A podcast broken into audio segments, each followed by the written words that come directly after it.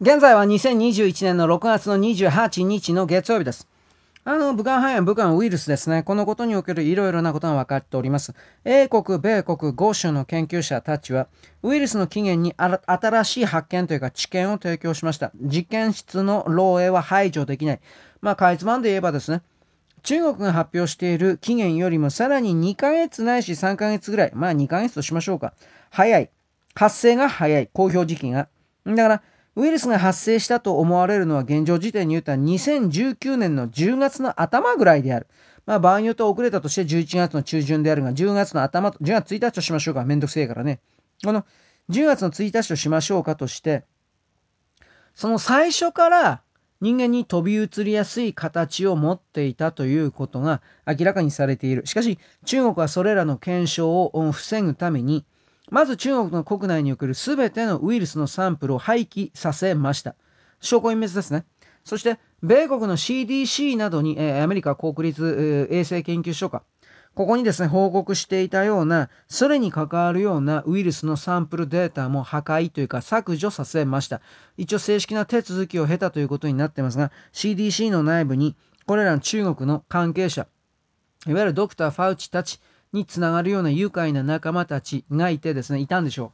う。で、この中国の依頼に従って、この初期のデータの全てを抹消しております。ただ、あのーこのウイルスが進化する、進化すればこうなるであろうという未来系ではなくて、ウイルスが進化すると逆に、なんだろうね、先祖返りをするかとでも言えるようなおかしな動きをしているということの報告もあって、まあ、ゲノムの配列ですね。だから、いずれにせよそれらというのは、自然の状態においては、交配によって作り出される組み合わせのパターンではないものが、現状全世界で流行ってるんだということの、まあ、背景説明になってるんですが、そういうことまでもですね、やっぱ中国は調べられたくないんでしょう。あらゆる妨害工作を仕掛けているようです。うーん。まあ、どっちにしろこの CDC のですね、シーケンスリードデータベースというところがあるんですが、確かね。あ、国立衛生研究所ですね。うん。だから、この、他の科学者、世界中の他の科学者たちもこの武漢ウイルスに関して、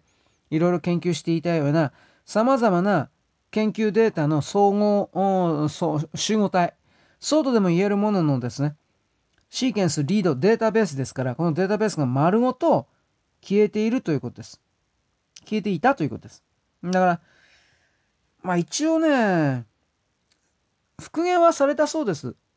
あの削除されていたものを。削除依頼によって見えなくされただけですから、もともとのデータは本当に抹消されたわけではなくて、一応復元されていたんですが、やっぱりその復元されたデータを元にしたときに、おかしなことがいろいろ出てきたということになります。コウモリ由来のコロナウイルスが進化していったさっきも言いましたけど COV2 というふうな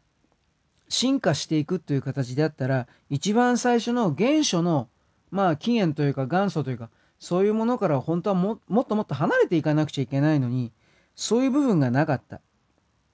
だから今の今の武漢ウイルスと言われるものが自然由来であるのならそのような形の変化をしていかなくちゃいけないのに逆にこの今の武漢ウイルスと言われるものをそいつだけをなんかシミュレーション上含めて腎臓の後輩世代交代というものをしていくと離れていくところから元に近づいていくということ。なんで近づいていくとかっていうとおそらくは人間が後から付け出したような部分がなくなっていく排除していく消えていくということによって先祖に近づいていくというふうなこのような概念が流されてますけれどそういうところからも今回の武漢ウイルスと言われるものが明らかにおかしなものであるということのうーん複数の証明というかなんかそういうことが一応行われていると。まあ、この中国に対しては西側各国というのはとにかくワクチンだ治療薬だということを含めて自国の中の安定化を図った後にまず手順としては中国に対する損害賠償請求を行いその上でどうせ拒否しますからいきなり戦争にはなりませんよ。その上で中国の関係の資産を没収する。そして中国が第三国に貸していた一郎ですね。第三国に貸していたような金を支払わなくていいというふうな決議を通す。というふうな動きを通じて中国全体を弱らせるということを仕掛けていく。そしてしまいにはですね、最終的には中国から仕掛けるというふうな、これが見えるんですけれども、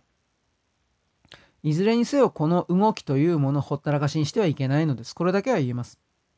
そういうことを含めて責任を追求しなくてはいけないのだという思いをそれぞれの人々が持ってほしいかと私は勝手に言います。よろしく。